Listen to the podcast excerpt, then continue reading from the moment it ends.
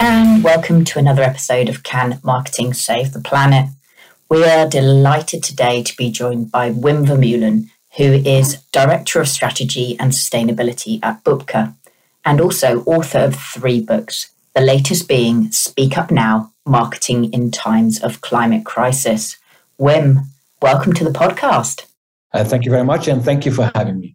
So Wim, I wonder if we could kick off with you telling our listeners a little bit about yourself and also the work you do, and also how your latest book came about, because when we first met over email, there was quite an interesting backstory to this book, which really piqued my interest. And actually, you know, you said you've really felt compelled to write it. Yes, thank you. So I'm, for all my life, I've been a strategist and a researcher. And so the last 2 years, I've been working with people at the University of Ghent to find out about your consumer insights on sustainability, how they are different, and also about how communication from brands and companies on sustainability is different than regular communication, because it's important. Because communication can drive our sustainable transition forward, but it has to be done right. So we've done a lot of work with the university to understand the insights and to understand how communication can work better. And all those insights are used to write books and do documentaries. So the last book is indeed Speak Up Now. It talks about marketing in times of climate crisis. The documentary is called The Decade of Action. And that's much more about not communication, but the reason why businesses need to go all in.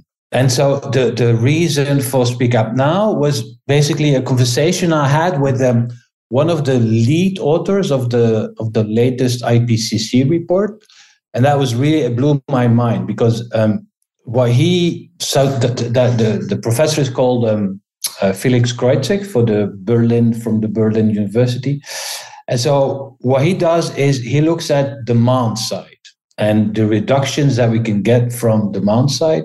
And that's very interesting, because historically, all climate plans, Paris Agreement, etc., are looking at the supply side. So the plan is, how can we stop supply? So, yeah. But basically, that's about, pulling the plug out of oil and gas. That's very hard and politically unfeasible for the moment. And so because those plans, we've saw it in Egypt again, because those plans are not working really well, and all of a sudden, there's talk of, putting 1.5 aside, then you're like, that's really something important going on. And, and so that group of scientists are thinking about, it's good to work on the supply side. It's really hard. So, let's look at the other side. Let's not ask ourselves how we can stop supply, but how we can change demand so there is less demand for oil-based and gas-based solutions. And that's the consumer side, right? Yes. And so what he said was, there's a possibility, the opportunity there is to reduce 40 to 70% of global emissions between now and 2050. Now, that's very interesting and very important, because that is sort of, if politics won't get us to 1.5, but if you add this to the equation, we can save Paris. And that is, of course, very, very, very important. And so basically, the what he sees as tools is, for example, policymaking. So if policymakers are smart with, incentives and taxes, you can sell more heat pumps. That's one thing. But the other thing that this group of researchers or scientists is saying is, the more important tool is socially sustainable consumption. So make sustainable consumption part of the culture. Now, that's what we do as marketeers. You know, that's what we do. That's our job. Yeah. And so with everything we put out there, we socially norm things. We change behavior. And so, and that was all of a sudden, that was like an epiphany. It was like, oh, that's the job of marketing, you know, and it's defined by climate scientists. And it's like, okay, so let's stop, find out what our job is, how we can help fight climate crisis. You know, it's in the IPCC report. The climate scientists defined it and they put numbers on it. So it's really great. And so what I did was take that as a starting point and then think about, you know, what can marketeers do? And that's plenty of stuff that marketeers can do. It all needs to help socially norm sustainable consumption. But there's different things that we can do. If we, you know, we need to ask ourselves, is it okay to launch products that have a really high climate cost? Yeah, is it not better that we, if we make our business cases, that we, you know, so simply put, is business cases we're going to sell X units at X margin, so that gives us a profit. Great, let's launch this product. Maybe we should think about, you know, the third criterion, and that's the climate cost. And maybe then all of a sudden it's like, oh, this is not a good business case because the cost to have that profit is, you know, very negative to society and very negative to the climate. So, you know, let's not do that. Let's find out. Let's ask the product people to come up with products that take the transition forward and not slow it down. Another thing that we can think about is pricing. So last year in 2021 in Europe, 48% of the products launched were climate friendly. So that's like, good thing, please continue, get us over the 50% and, you know, and speed it up. But then if you look at pricing, then the average premium across industries, across products, the average premium for a climate-friendly product is 75 to 85%. Now, that's a choice because Bain made the calculation and they looked at, you know, what does it cost to decarbonize a product? And that's less than 5% of the total cost on average. See, so if it's less than 5% and you put a premium of 75% on it, that's a choice. You know, you can also not make that choice. Other people, researchers, looked at what's the, you know, the premium you can ask if you want to accelerate the transition, and that's 10%. So if the premium on sustainable products is 10%, it will explode. Now, 10% is twice the 5%. Yeah, that's a choice. That's a choice that we have, and there's plenty of choices that we can make. You know, the thing is, as marketeers, we have to ask ourselves at the end of the day, every day, with all the decisions that I took today, what did I do? Did I accelerate the transition or did I slow it down? Now, if the conclusion at the end of the day is I slowed down the transition, you don't want to be there, you know. You really don't want to be there. You want to be on the other side. You want to be like, oh, okay, so I did good things today. So you know, I accelerated transition. That's a good place to be in. Now, you can take all those decisions, and I have plenty of examples in my book of how companies do that and how they manage products and launch or not launch products, etc. But at the end, socially norm sustainable behavior of consumption behavior is about communication. And there where it goes wrong, because, and that is, that's pretty hard to, you know, if you see the numbers, it's like, wow, we really have a problem. So the university analyzed or researched 100 campaigns, sustainable campaigns, unsustainable products and services, big brands, small brands, and internationally, nationally, 10 different sectors. And what we saw was only 9.7% of all those campaigns are credible. So really people saying, yes, I believe what I just heard. So more than 90% of those campaigns, people say, well, I really don't know nothing. I don't believe anything what I just heard. And these are big brands, you know, really big brands. And then you're like, and then we dissected the results.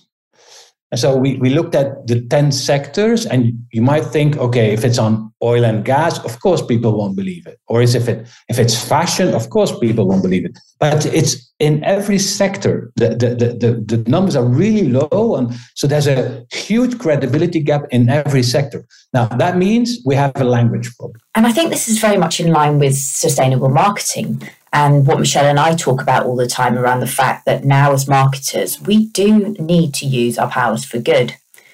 It's about being more aware of the operating landscape, using the right language. It's about, you know, taking your voice away, which I appreciate is easier said than done. If you don't agree with the direction of travel or feel something your organisation is planning on saying isn't right, isn't truthful, is greenwashing, or perhaps stalling, you know, progress to really driving their sustainable agenda. And as you say, language is absolutely critical, isn't it? Because it can have multiple impacts and results. So the language you use can determine whether you trust an organisation in what they are saying. It can determine whether you actually learn and understand about something if the purpose of that language is to educate.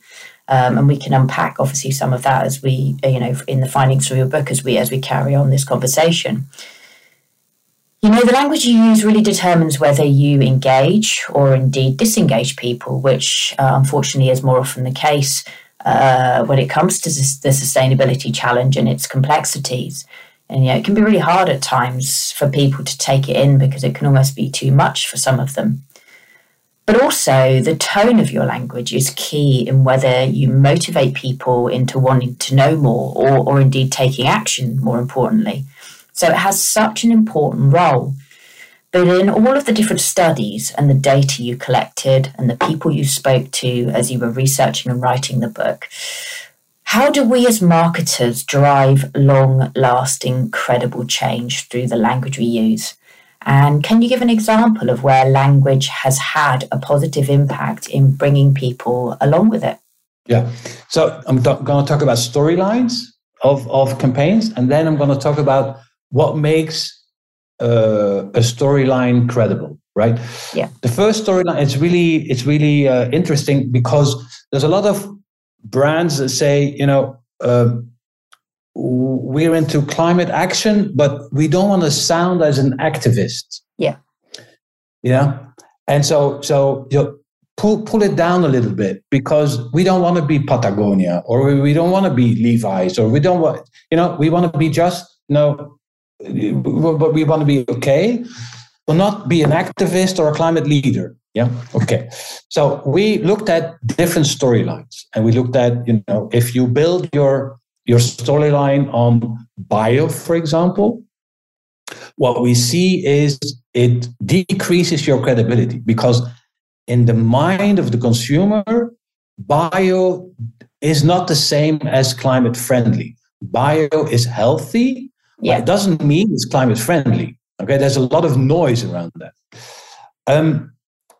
If your storyline is sounds or feels activist, a little, not like Extinction Rebellion, but like Patagonia, yeah, then it increases your credibility, you know, because, and the same thing with climate leadership. So if you are a traditional company, but you sound like a climate leader, you take leadership, then it adds to your credibility. Why is that? Because it's very simple. It's when you look at consumers and you ask them, you know, do you still trust that our political leadership will solve the climate crisis? Where I come from, only 7% of the people say yes. Wow. So 93% of the people say, forget politics. They are not talented enough. They will never take us safely through the transition, right? No. Yeah. The effect of that is people are massively looking at businesses. Yes. 83% of people say businesses, you know, you got the leadership, You know, you're international. You know how to launch international projects. You have the money. You know, you understand timings and status updates and project plans. And that's all we need to get us safely through the transition. So could you please take leadership? Okay. Half of the consumers are saying, and by the way, could you also, tell us what we need to do, because we know we need to install a heat pump, but I live in an apartment block. I know I need to drive electric, but it's too expensive. I know I need to go vegan and drop meat and milk, etc. But, I have a family. And so what they're saying is, please put climate-friendly products on the shelf and I will buy them. Because I want to contribute, but I have the feeling that what I can do is just a drop in the ocean. So please give me scale, scale. That's what I need. If I want to buy a product, if 1 million other people are buying it too, that gives me scale. And that's much more than a drop in the ocean. And so people want leadership. They want brands to sound like activists if they mean it, right? They have to come true, but they're looking for that. The other thing is, and it's reflected in the drivers too. So from our research, we were a little bit surprised, badly surprised, that only 1 in 10 campaigns were credible. So we looked for what makes something credible. So we took the 9.7 very credible campaigns, we dissected them, and then we looked at what are the drivers that makes people say, I believe what I just heard. And some things are obvious, some things are not obvious. What people are looking for, and the first one is the most important one, but it's very obvious, is companies sounding honest, being honest and transparent. Yes. So basically saying, nobody expects you to be at 100% in the transition because it's not possible. They don't want you to say we're there yet. We're already climate neutral. Nobody believes it because everybody knows that it's not possible, except if you plant 1 million trees, which again, leads to another discussion. So they just want you to be transparent. So if you're not there yet, cool, but tell us where you are. That's one thing. The other thing is they want to feel commitment. They want to really feel commitment, The third one is urgency. That's a difficult one. So everybody understands that the climate problem, be it socially or be it, climate being socially fair and climate friendly, is all very urgent, And so they want to understand that the brands that talk to them about sustainability or about being climate friendly, that they understand the urgency, And that's never in a brief. It's really never in a brief. I've never had a brief that says, please make sure that people understand that we really understand the urgency and we're doing everything we can to meet the urgency, right? And then the fourth one is proof points. And again, proof points is not, we have a net zero plan. We're going to do this in 2030, this in 2034, and this in 2040, and this in 2050. That's not proof points. No, that's promises. Huh? Proof points is, we're going to do this to get there, or we are there already. Yeah. And then the last one is a shared value. That's what we call stakeholder value. Okay, so that the people need to understand what the value is for the brand, but also the value for them. And so, and if you look at that and you look at the campaigns that are in the 9.7 benchmark, then all of a sudden you start to understand how that works. But this needs innovation. So we need to take those 5 drivers and then, start to innovate on how we communicate. We use that in communication. Because the thing is, credibility was never, ever an issue. If you take any toothpaste advertising, It all promises, you know, your teeth are going to be crystal white as of tomorrow.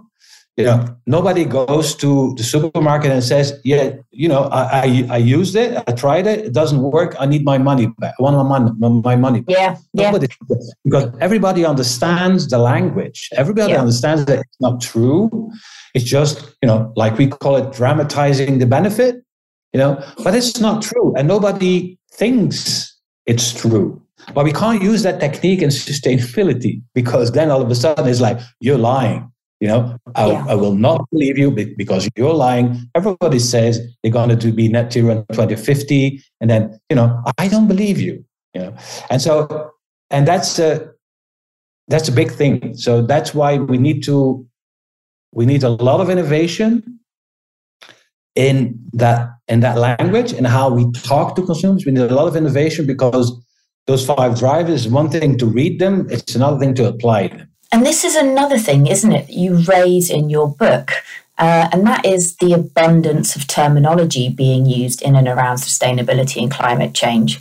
You know, in the book, you list the examples of climate-friendly terms, some of them carbon neutrality, net zero, climate neutrality, zero carbon, carbon free, net negative emissions, carbon negative, climate positive, you know, zero emissions.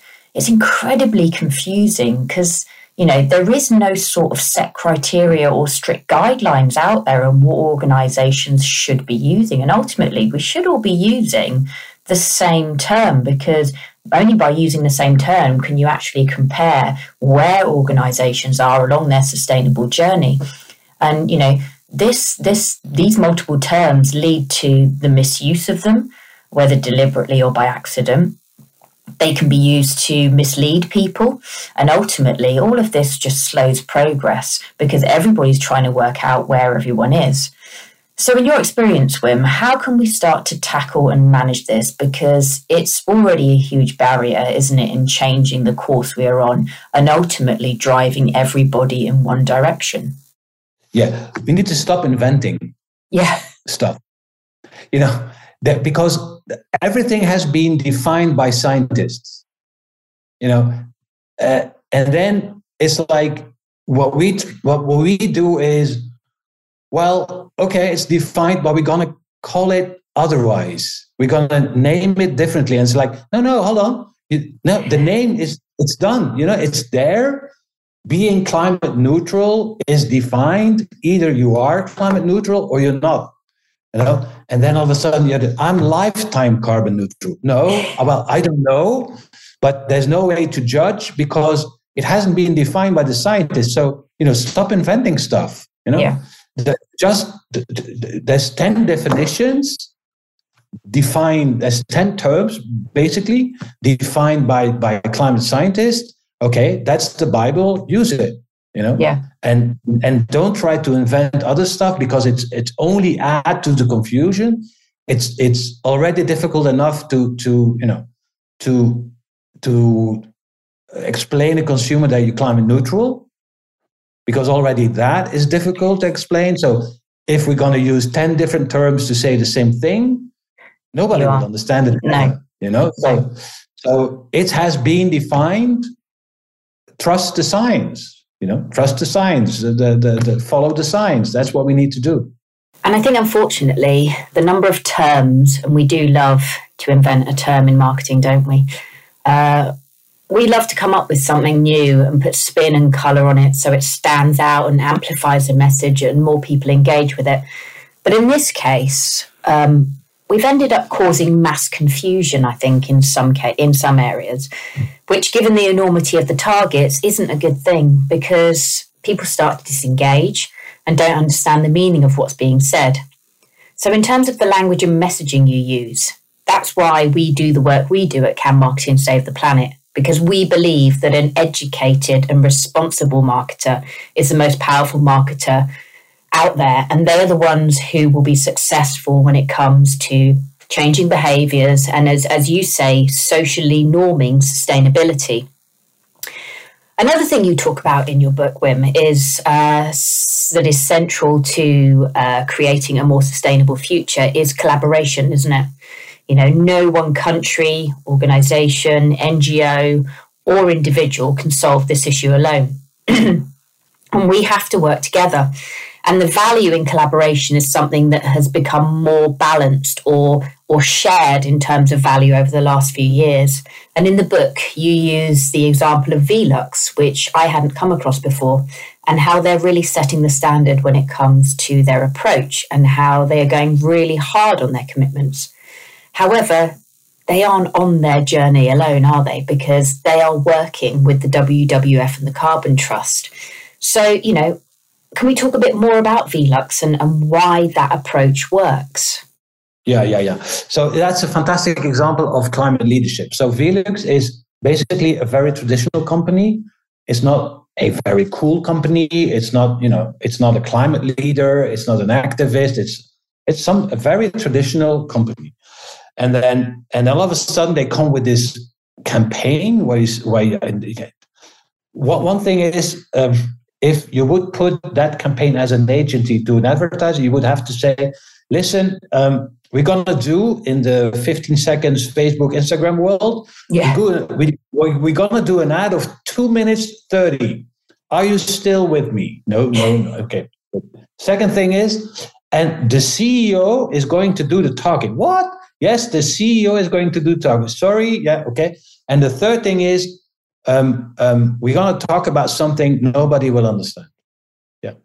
And then, it's like, are you ready for the commercial? Will you run that commercial? Of course not. Yeah.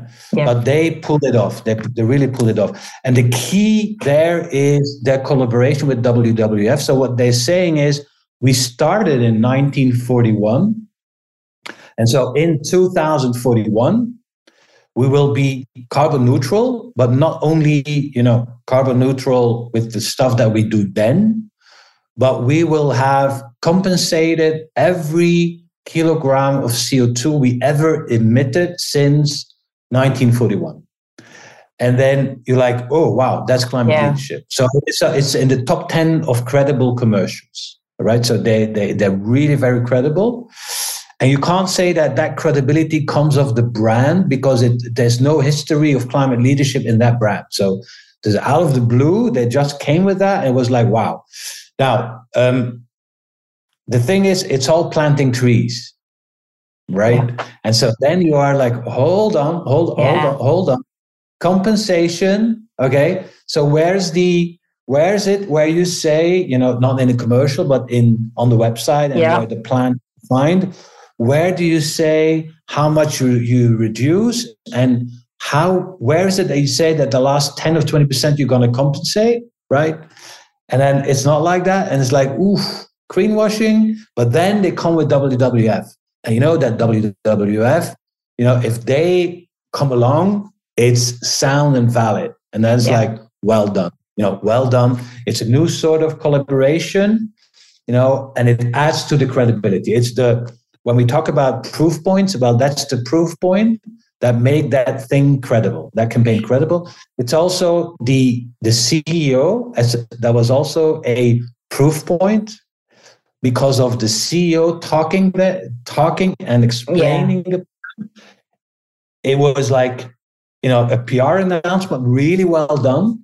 But because it was the CEO with a normal voice-off, it wouldn't have had that credibility. And that's something we absolutely need more of, which is, leadership, real leadership within sustainability. And then that's across all functions within organizations. But coming from the top down, is really important as we all head in this same direction, or all aim to head in the same direction. So, anyone listening today, go and have a look at Velux's website and have a look at what they're doing, because, it's a really interesting case study. So Wim, I could literally talk to you all day. There is so much food for thought in your book. And, I think everybody should absolutely go and read it. But we like to ask all our guests the same 3 quick-fire questions to wrap up the show. So my first question to you is, can marketing save the planet? Yes. And it has been defined. And the way to do that has been defined by climate scientists. It's in the IPCC report, Chapter 5. The last IPCC report, Chapter 5, it's all about how marketing can save the planet. So You know, the numbers are there, the tools are there, everything is there. So let's read that, let's do that, and that's how we're going to save the planet, help save the planet. Brilliant. And my second question to you is, what do you hope business looks like in 10 years' time? Yeah, I hope that that's 2033. I hope that we can look back and say, you know, it was just in time, but we got the message. I think it's time to have a high ambition coalition of marketeers that, you know, speak up and that ask that question at the end of the day, what did I do? Did I accelerate the transition or did I slow it down? And people that have the ambition to not slow it down. I think a high coalition of marketing leaders would be great. And Wim, my final question to you today is, if you were to give one piece of advice to others around getting started with sustainability or sustainable marketing, what would it be? Yeah. Put a planet in your meeting rooms. I love that. So we've done that. So, and I tell everyone that. So a blow up planet, it's in plastic, you know, nothing to do about that, but put it in the meeting room. And so when you have meetings and you make decisions at the end of the meeting, when you have your list of decisions and next steps, ask the planet what he thinks about the decisions that you just made. The planet, of course, doesn't speak, but you will know. You will know. You will know. I love that idea. Yeah, and have a discussion and ask the people, what do you think that the planet would say now? And if somebody says, you know, I don't think the planet would agree, have a discussion on that and what you can do to make the planet agree. Have a discussion on that. It changes things. It makes things easier because you all of a sudden you're conscious about, oh, we have an impact on this blue planet and we're responsible for it. So, you know, it helps. That is absolutely brilliant. You know, making Earth a stakeholder in the room. Earth is our biggest stakeholder after all. So I love that idea of asking Earth what Earth would think. So, Wim, thank you so much for your time today. How can our listeners find more out about you, indeed about the book, which you can pre-order on Amazon now? It comes out in January, but how can they find out more about you? Yeah, so on my website, I have the list of all the books and the documentaries and all the research I do. It's wimvermeulen.com, www.wimvermeulen.com. That is great. And again, Wim, thank you for joining us. I have thoroughly enjoyed our chat today.